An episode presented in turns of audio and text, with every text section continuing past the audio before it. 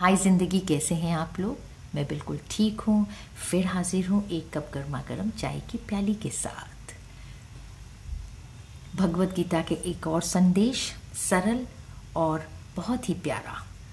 पूरे ब्रह्मांड में ज़ुबान ही एक ऐसी चीज़ है, जहाँ पर जहर और अमृत एक साथ रहते हैं। सच बात है, सोचने वाली बात है। इसलिए नेक्स्ट टाइम कभी भी हम किसी से बात करें आर्ग्यूमेंट में आ जाएँ, किसी भी तरह की बहस हो जाए, इस बात को ना भूलें। अपना ख्याल रखिए, अपनों का ख्याल रखिए, हमेशा खुश रहिए और खुशहाली बिखेरिए। Bye till the next time